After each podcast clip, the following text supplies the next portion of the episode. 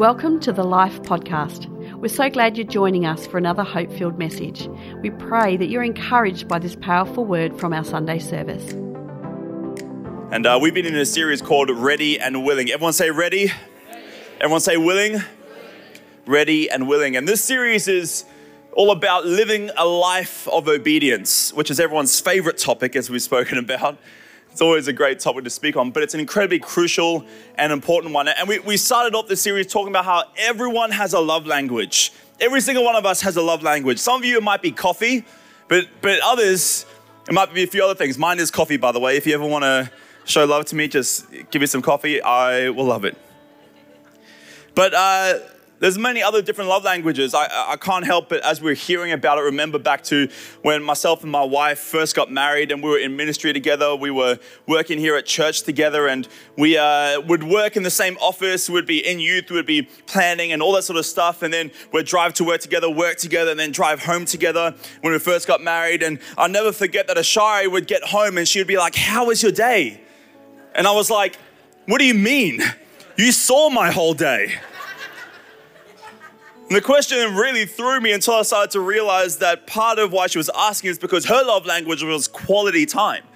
And the time we had spent at work wasn't love time because it was work time. And that question wasn't about what did you get up to? The question was about, hey, let's spend quality time together.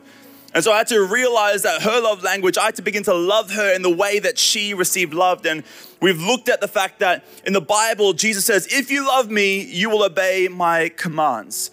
And so the, uh, the love language of God, the love language of Jesus is in fact obedience, is in fact choosing His will, His plan over my will and my plan. It's when we lay down our lives and we pick up everything that He has for us that that is when we show Him love. And this morning I wanted to read a portion of scripture with you, and it's found in Luke chapter 5, and then we'll pray and then we'll clap the band away who did an amazing job this morning. They did it phenomenal. I love that new song. Anyone else love that new song? I love that. Christ is our portion, our devotion. Luke chapter 5 says this. It's going to be up on the screen as well if you don't have your Bible. It says, One day, as Jesus was standing by the lake of Gennesaret, the people were crowding around him and listening to the word of God. He saw, uh, he saw at the water's edge two boats, left there by the fishermen who were washing their nets. He got into one of the boats, the one belonging to Simon Peter, and asked him to put out a little from shore. Then he sat down and taught the people from the boat. When he had finished speaking, he said to Simon Peter, Put out into the deep water and let down the nets for a catch. Simon Peter said, Master, we've worked all night and haven't caught anything. Get this and underline it if you can. But because you say so, I will let down the nets. When they had done this, they caught such a large number of fish that their nets began to break. So they signaled their partners in the other boats to come and help them, and they came and filled their both boats as full as they began to sink.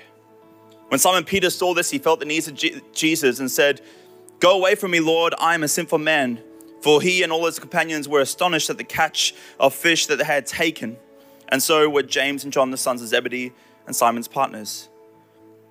Then Jesus said to Simon, Don't be afraid. From now on, you will fish for people. So they pulled up their boats onto shore and, let every, and left everything and followed him. But because you say so, I will let them down. Come on, let's pray. Dear Heavenly Father, we thank you so much for your word. We thank you so much that it is living and active, Lord. We thank you, Lord Jesus, that you are ministering to us here this morning. And I just ask, God, that you would step forward and that I would step back. I ask that you would increase and that I would decrease, and that all of us would have an open heart and open mind to what is that you are saying to us, and that all of us would leave this place transformed by your power and your word and your precious and mighty name. And everyone said, and everyone said, Amen. Come on, can we get up for the band who've done a great job? Thank you, guys. For those that don't know, uh, I am a new dad. It is my biggest bragging right at the moment. Uh, for all those who've been parents for a long time, yes, I'm in that phase where I just talk about my kids just constantly, my kid constantly, nonstop, all the time. And, and it's really cool. But there's some stuff I've begun to learn as a dad, right? There's just something that happened. I became a dad, and it's like the spirit of a dad came upon me. Um, It's just that I don't know what happened, right? All of a sudden, my Instagram algorithm was filled with lawn cutting and lawn trimming reels, placement, advertisements going, hey, this is how you can have the best lawn. And I was like, what is happening? All of a sudden, um, the, the spirit of a dad came upon me, and I now turn off every single light in the house when the room is not being in use, and I close every door in the house when you know, no one's in that room because it's just a spirit of a dad that came on me. I don't know what happened. Now I take afternoon naps on the weekend. It's great. I love it. I don't know what happened to me. All of a sudden, in a single moment, it changes. And uh, I have a sudden urge to actually tell dad jokes a lot of the time now. Except the most concerning part is in my head, they aren't dad jokes, they're just good jokes. And then I have a lot of people like Jacob Minor, our youth pastor, just sees like, uh, Dan, that was a little bit cringy and a little bit of a dad joke. And I'm like, no, it was hilarious. But all of a sudden, the Spirit of a Dad came upon me, and I've started to find that I want to say things that, that I've, I've, experienced my dad saying, and maybe you've experienced your dad saying it before as well. As well, like when you're ready to leave, and th- this is the classic saying, right? Are you ready to rock and roll? I don't know why. I've decided to say it, right? Like it's just, are you ready to rock and roll? What does that even mean? Where were you rocking and where were we rolling? Like what's? I don't even know. I'm just saying it, right? Uh, uh, or what about this one? When, when I take my afternoon naps and you get caught, I found myself saying something that my dad said all the time I'm not napping, I'm just resting my eyes. As if there's something so ashamed about na- It's like, oh my goodness, they caught me napping. Ah, I'm awake. I promise I wasn't napping. Don't tell anyone. It's like for some reason it just came upon me. I just started saying these things. I started to say, uh, uh I started to have the urge. And Zaraya is not quite at the age where she can verbally complain or, or, or whinge or anything like that, but she can make the sounds, right? She makes sounds, and, all of a sudden, I haven't said it yet, but I felt the urge of saying, Zaraya, don't make me turn this car around. She is eight months old, all right? but I felt the urge. spirit of a dad has come upon me, right? And, and maybe one of you uh, have, have, grew up hearing this one a lot, and I know I did from my parents, to be honest. But it was the, uh, it was the, why do I need to do that? And the, because I said so. Oh, I feel it coming. The day I'll whip that one out is going to be great. it's like Zoraya's going to be like, Dad, why? It's like because I said so. But it's actually a really powerful statement. But in our context and with our immaturity when we were kids, we actually interpret it in a negative way. But when you stop and you look at it, it's actually a really powerful sentiment and statement that we actually outwork, right? What the parent is saying to the kid is really say, hey, trust me, I know bigger, I know better, I'm more aware of things than you. And so there's things that you don't understand right now. So trust me when I say, do this. And so, what we're saying is really, hey, trust me, trust my authority, trust my perspective, trust all that I can see right now, not just because I say so. And so if we're not care, if we're not careful, if we're not intentional, we can take the interpretation of our immaturity of when we were children and place it onto God when we read this scripture. When we read Luke 5, we can read Luke saying it like, oh, God, because you say so, I'm going to do it. When really that's not the culture of the day. See, the culture was an understanding of honor and appreciation of those who understood greater things, right? And God, Jesus was just teaching the word. And so what Peter does, he says, God, I may not understand fully. I may not get fully. You may not get the full context, but because you say so, I trust in your word more than my reasoning. And so, as a result, we see that Peter outworks a lifestyle, outworks a moment of obedience that ultimately leads to a miraculous moment. Peter, in his obedience, says, I will, that leads to a moment where he gets a catch so big that he has to re- uh, uh, uh, send help for another boat to come over, and both boats start to sink. That's how heavy, that's how many fish there are. All from a simple act of obedience. Not only that, but if you fast forward in Peter's life, you would know that he goes and he follows Jesus, and then he, he, he gets discipled by Jesus for three years. And Jesus says to him, On you I will build my church. And then he receives the Holy Spirit. And then on the, on the day of Pentecost, he gets up and he speaks to a crowd of people and he performs this amazing sermon in which 3,000 people get saved. All of which wouldn't have happened if it wasn't for a simple act of obedience. Peter wouldn't have been speaking to the crowd if he didn't let down the net.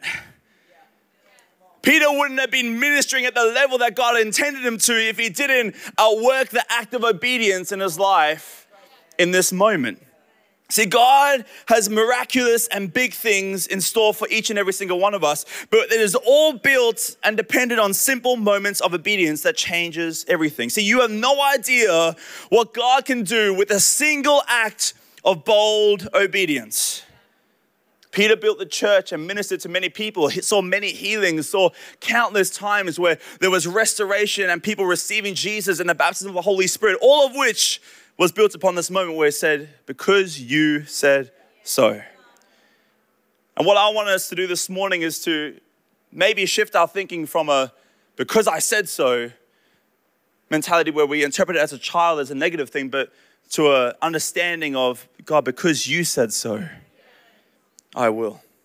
See, the kingdom of God, the momentum in the kingdom is built off of individual bold obedience. I heard a great preacher by the name of Pastor Sam Monk who leads Equippers Church recently, and he said this, which just blew, like just the way he phrased it, just really just encouraged me and made me think differently. He says, he says this, he goes, hey, as a, as a church, we are who we are. And people hear that and go, oh yeah, that's just, you have to just accept us for who we are. No, it's not what he's saying. He's saying, hey, we are collectively who we are individually right? And so when we have the thought of, oh, the church should be doing this, the question is, yeah, but you know, the building is not the church, you're the church. So the question is, are you doing it? Because we are collectively who we are individually. In other words, the kingdom of God, this church, this community will be impacted and changed with the reality of Jesus, but only if we all act in individual obedience. If we act in individual obedience, it builds a kingdom momentum that is unstoppable in this world. What could we see in a year of Come Follow Me if we all lived with a bold obedience? Living with a bold obedience is not ethereal, it's tangible. Right? James talks about in James, he says, the faith without work, faith without works is dead. And, and people can argue with, with that scripture. They go, oh, I don't know about. No, no, what he's saying is, he go, hey, your faith should look a certain way. Because what good is an ethereal, talked about faith? No, no, it should have an action and an outworking attached to it. And it's the same with our obedience. Obedience isn't an ethereal, ah, oh, this, what do we what do we think about? How do we let? No, no. What does your obedience look like? Because obedience always is tangible, not ethereal. Question Will we allow our lives to be interruptible or will we place conditions on our obedience?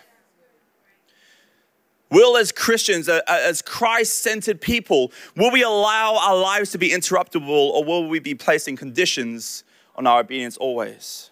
If you're taking notes, this is the question I want us to put at the top of our page or, or put it in bold or title it, whatever you want to do. You know, sorry if I'm messing with your formatting of your note taking, my apologies. You're like, I've already written down the title then, I'm sorry.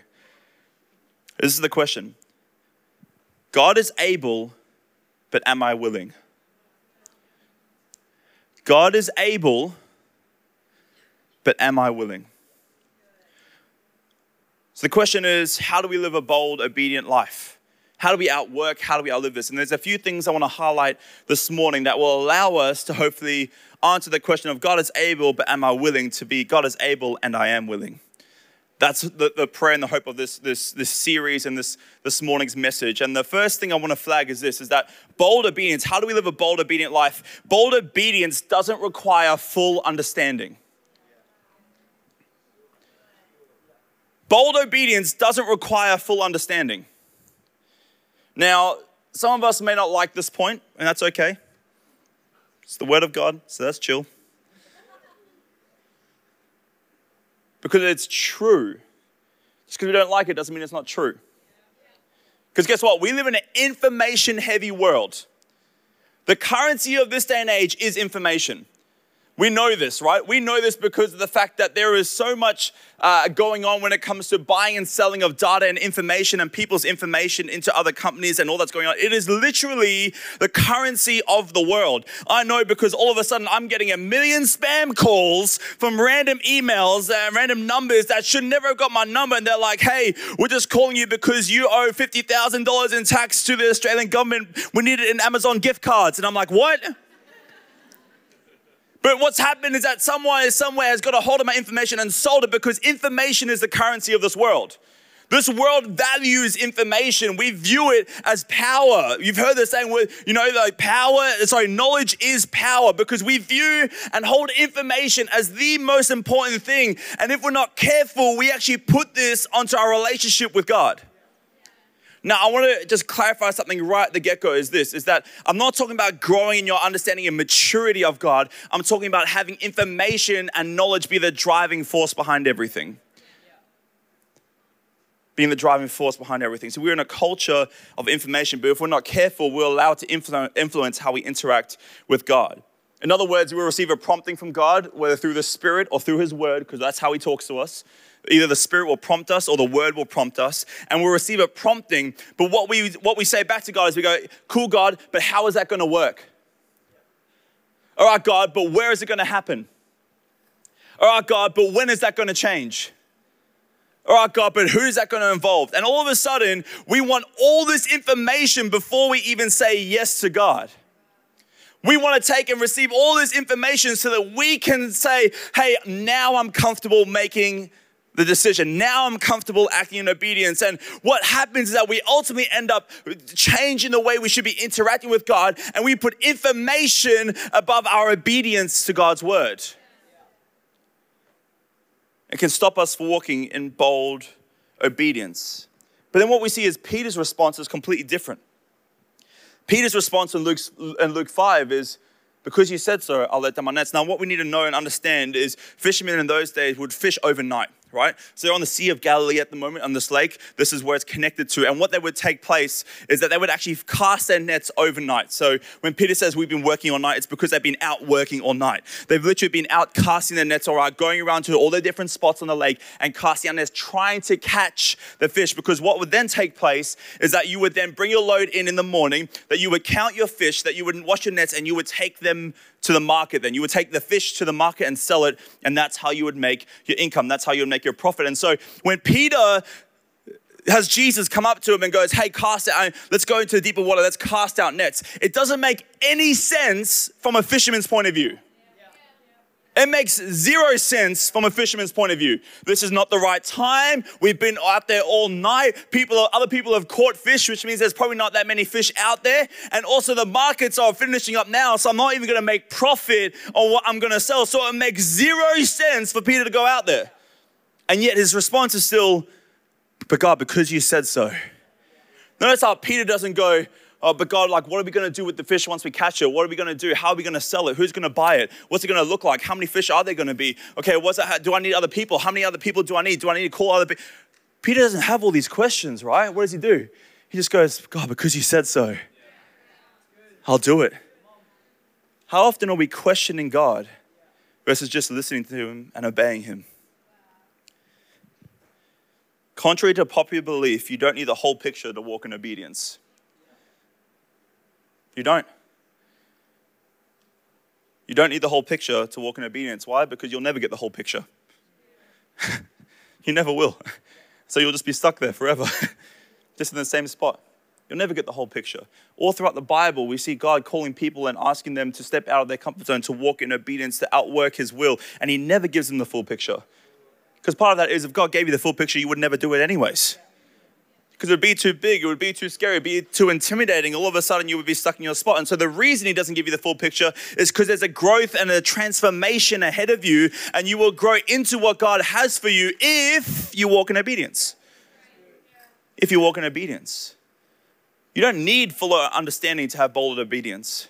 You just need a faith and a, and a trust in God's character and His plan. See, what we need to realize is that obedience is my responsibility but outcome is God's responsibility. What we do when we seek information over anything else is that we try and control the outcome.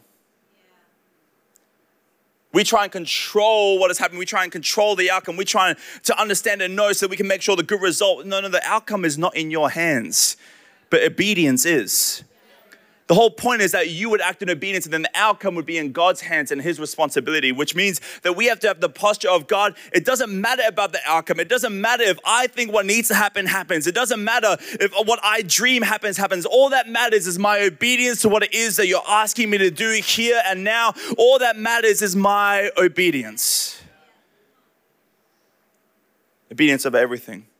We see this in, uh, in the Old Testament, the story of David and Goliath, right? Great story. A lot of people would know this. David killing Goliath. A lot of people know this story, but if you, if you go back before David arrives at the battle, his dad asks him to carry cheese to his brothers. And David's response is yes to carrying the cheese. So we often talk and look about the fact that David killed Goliath and he stood up to Goliath, and where's my Goliath? But my question is, where's your cheese?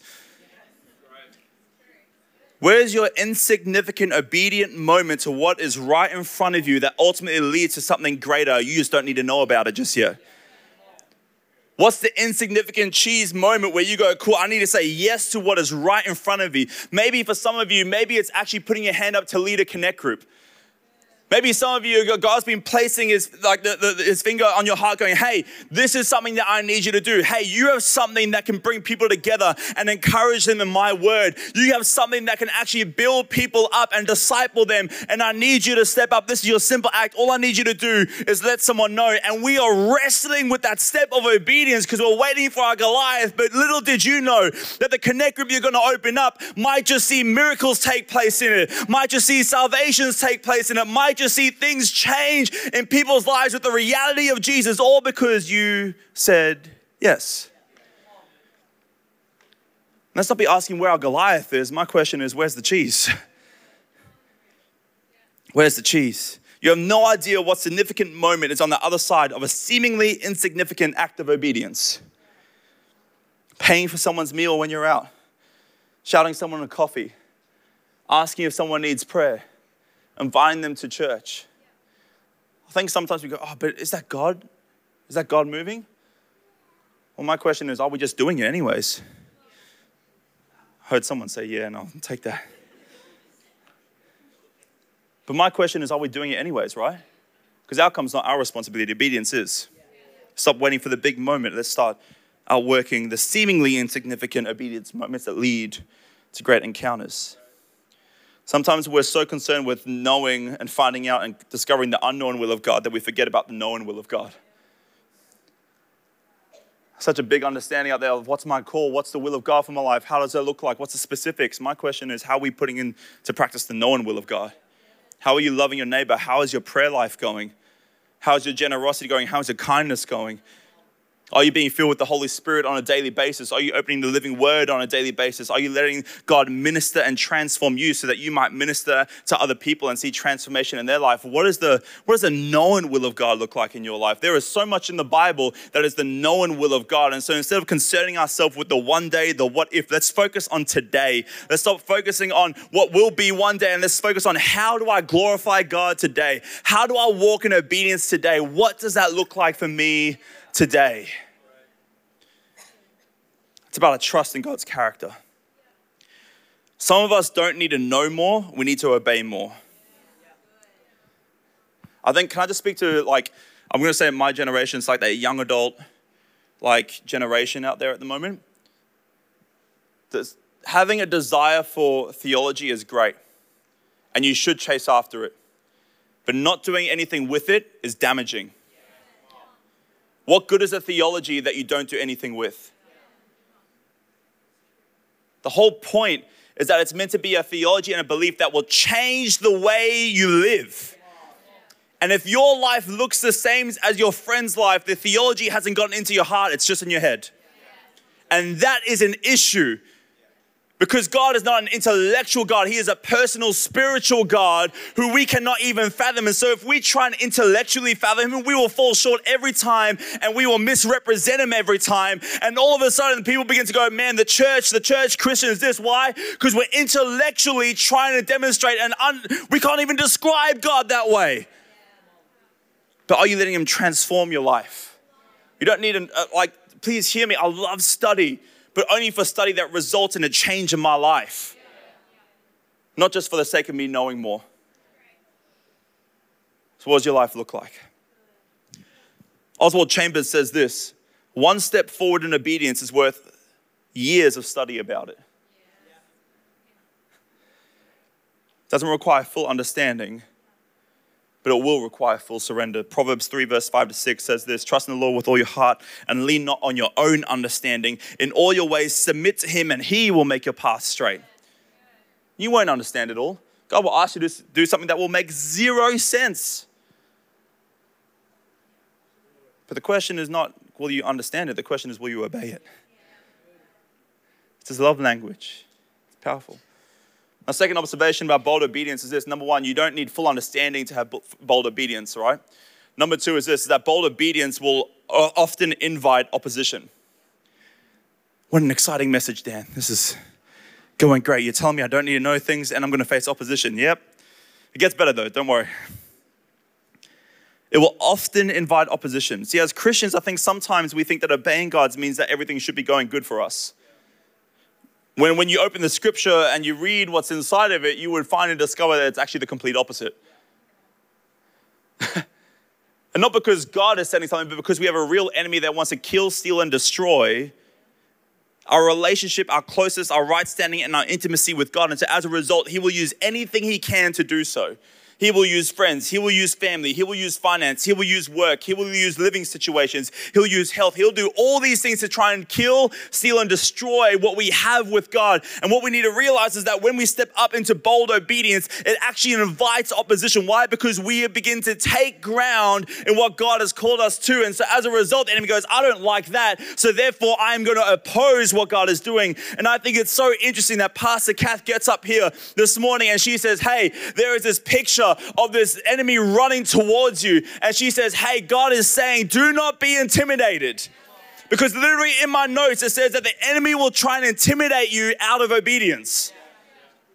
Literally, God is saying this morning do not be intimidated out of your obedience to His word. Don't let the perceived threat of the enemy deter you from walking in the God's plan for your life, in the obedience that He has for you opposition will come. Right? Because when you're moving forward with God and for God, you will be met with spiritual opposition. See, the devil wants knows it's easier to kill a seed than it is to kill a harvest. And so when you take a single step of obedience, he understands the impact of multiplication that's behind that. And so what he will try and do is he'll try to attack your first step because he doesn't want you to get to your 10th step. Because he understands and knows it's easier to stop it now than it is when it's in full momentum. It's easier to stop your first step than it is your 10th step. That's what he does. That's his strategy. That's what he has for us. His goal is to kill, steal, and destroy. And so we need to fight for obedience. And this can come in two ways it can come externally, and it can also come internally as well. Don't be surprised when things start to happen around you when you walk in obedience. Don't be surprised when all of a sudden things become harder or Maybe your financial, your financial situation shifts when you start to walk in obedience. I'll never forget, I remember the one time I felt God had given me and Ashari a figure for expansion, and it was a stretch for us. And we were, all right, God, we're going to do it. And we, we gave it. And then all of a sudden, the next week, we got all these bills coming out of absolutely nowhere. And one of them was, uh, yes, it was on me, but it was a fine that came, came in. And I was like, oh man, there was a fine. And then another bill came through, and then another one, and another one, all in the one week. And these bills, none of them were meant to be coming through until later. And I just looked at Ashari at one point, and we just started laughing because I was like, isn't it funny how we acted in obedience, and then God directly, uh, sorry, the, the enemy directly attacks what we actually stepped out in. God, see, God will encourage you in obedience. He will empower you and equip you for obedience to step out in, but the enemy will always come and oppose it. And I think that we, we, we find ourselves in a place where we think opposition means bad things. When really we need to find this weird comfort in opposition. Because we should be going, hey, if I'm being opposed, it means I'm going in the right direction. It means I'm making moves. It means I'm stepping forward in God's obedience in my life. If I am being opposed, that's a good thing. If everything is going easy for you right now and your relationship with God is just easy and flowing, my, maybe it's a season of blessing, but maybe, maybe it's because we've gotten comfortable when we're not walking in the obedience that He's calling us to. There should be a level of opposition. Why? Because when we walk in obedience, it invites opposition. For example, people will challenge your, op- your obedience. Young couples that decide not to sleep together until they're married. Your friends will think you're crazy. They'll say stuff like, that doesn't work. There's no way that could work. All this is opposition. When you decide to give 10% as a tithe to God. People will ask you, that's not, that's a terrible financial decision. And they'll go after, there'll be opposition to all that God asks you to walk in obedience in. Why? Because the enemy does not want you to, because he understands the power that's behind it. Don't let the devil intimidate you out of obedience. When Kath was saying about embracing for impact, took me back to this uh, picture I had of I used to play rugby back in the day, and the, the, Rugby World Cup is on at the moment. It is my favorite time of year because Adelaide does not have rugby, and so I just join with the rest of the world. And I get up at 4 a.m. and I watch rugby for a couple hours. It's amazing. No one else here cares, but I'm just going to take this moment to celebrate rugby and the awesome game that it is. But I played it growing up, and um, it, it, it's a great sport, and I loved it. But one of the things that they teach us really early on is how to commit to a tackle. Because the most injuries that ever happen in rugby is when people don't commit to a tackle properly. And what happens is that because you have this thing in your brain that goes, oh, like, I'm not sure, am I to hurt myself? It actually changes the way your body works. And so as a result, you stiffen, you, you get stiffened, you get like tight, and you start tackling in a way that can actually injure yourself. But the first thing they teach you is go, hey, if you want to not injure yourself, if you want to tackle effectively, you need to be prepared and commit to the impact.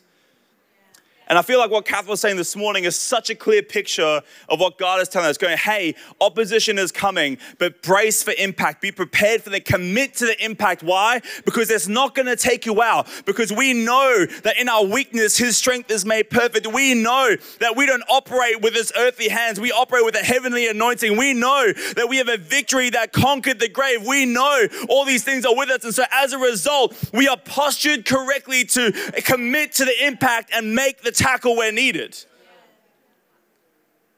You got to commit to the impact. Have faith and trust in God that He has you. Remember, you have no idea what God can do with a single act of obedience. Psalm 73, verse 26 says this My flesh and my heart may fail, but God is my strength of my heart and my portion forever. He is my strength and He is my portion forever in the midst of opposition, when you're questioning, should I have? Rely on God's strength, not your own. Rely on His strength, for He is your portion. My last point, as the band comes and joins me, is this bold obedience opens the door to God's miracles. Told you gets better. the first one is that you don't need full understanding to walk in obedience. The second is that, hey, when you walk in obedience, you will face opposition. But the third is hey, when you walk in obedience, it opens the doors to God's miraculous power in your life. What do we see in Peter? Peter goes, Because you said so, I will. And his obedience opened the door for Jesus to come and do a miracle that changed his life, but ultimately ended up changing all of our lives forever. Peter's single act of obedience is still being talked about to this day. Why? Because when obedience is applied, God's miraculous power begins to be outworked. You see this all throughout scripture. Go and do a study of the Old Testament. Go and look at all these things. Why? Because when obedience is activated, God's power comes and literally barges down the door, and His miraculous power begins to shift things in the atmosphere and in our world. Peter's catch was so big the nets were breaking. The miracle was so great that it was almost overwhelming. When we walk in bold obedience, we bear witness to the miracles of God. God is a miracle working God, and our obedience opens the door for his power. Question How often do you pray and expect God to answer miraculously? Or do you expect him to answer practically? It may be practical, but He's a miraculous working God. So many stories in this room of God moving in a miraculous way. And I would encourage you to go and find some of them out. Ask some people. Discover. You'll start to see that a lot of it is off the back of an obedience step. One time recently, in beginning of this year, we had a youth service and I was speaking at it. And it was youth service, and in my prep for it, I actually felt that God had asked me to, to pray for this specific young lady in our youth ministry who is suffering from, was suffering from scoliosis, like quite severely, so much so that she had to walk in a lift in a shoe and all that sort of stuff. And I felt like God laid on my heart, but to be honest, I was just like, ah, that just sounds like a crazy idea. So I put it in my notes, but I didn't do anything with it. Then I was up there preaching and I was speaking about prayer and the power of prayer. And I felt the Holy Spirit tap me on the shoulder and he said, Hey, I want you to call, call this young lady out to come and receive prayer for healing. And I was like, eh, like, and so my active, because in the moment, if I'm honest, all my thoughts were trying to understand it all. What happens if it doesn't work? God, what happens if the outcome doesn't happen? What happens if, you know, like all the what happens if? And so I went, I, I, I didn't ask this young lady to come out. I said, hey, if anyone wants to receive prayer, come down the front. So I was like, maybe that's enough obedience. But then God reminded me that partial obedience isn't obedience. So then I was like, all right, cool. So then I decided to take it one step further. And I was like, oh, you know, like, well, over here, we'll pray for your family. But over here, if you need physical healing, you know, like, one step closer. Once again, God reminded me, hey, partial obedience isn't full obedience. Literally, there's whole battles and wrestles going on inside my head while I'm doing this. And, um, and then I go, all right, I'm like, oh, but like more specifically, like healing, healing in your back, you know, like just like slowly getting, you know, like it's building my own like confidence up a little bit. and God just keep, the Holy Spirit just keeps reminding me, Dan, partial obedience is not full obedience. And for me, landed in a spot where I went, actually, you know what? I feel like it's, it's specifically scoliosis. And I went and found this young lady and I specifically prayed for her. And for me, I went, all right, what happens if the Holy Spirit doesn't rock up and I pray for her and she doesn't get healed? God, like, what's going to happen? Like, this could like what like oh man I'll, is she even going to believe that you can heal then? And like all this stuff all the outcome things came into my head and god just reminds me hey outcome isn't your responsibility. Obedience is. Will you have the faith to do it? You have to understand it all. You have the opposition internally going on but will you have the faith to walk in obedience that might just see the miraculous take place? So I was praying for this young lady and we prayed for her, and literally, there was a shift that took place in her. We literally watched as we saw one of her legs, she was literally wearing a lift, and one of her legs grew, and she stood up, and there was no pain. And she, for the first time, I think it was in about five years, was able to walk around without any pain. That whole week going on, and still being healed to this day. I don't say that to go, oh, look, I say that to go, man, look at the power of obedience. Because I didn't do anything besides him just obey what God asked me to do. So the question is, what is God asking you to do? God is able, but are you willing? God is able, but are you willing? Are you willing to surrender and sacrifice your understanding for obedience? Are you willing to face opposition for obedience? Are you willing for the miraculous, supernatural power of God to be seen in your life? Thanks for listening to this podcast. We trust that you're encouraged by this powerful message. You always have a place to call home here at Life, and we invite you to join us for our Sunday services at our Adelaide campus. If you'd like to know more about Life, then visit our website at lifeadelaide.org or download the Life Adelaide app and stay connected.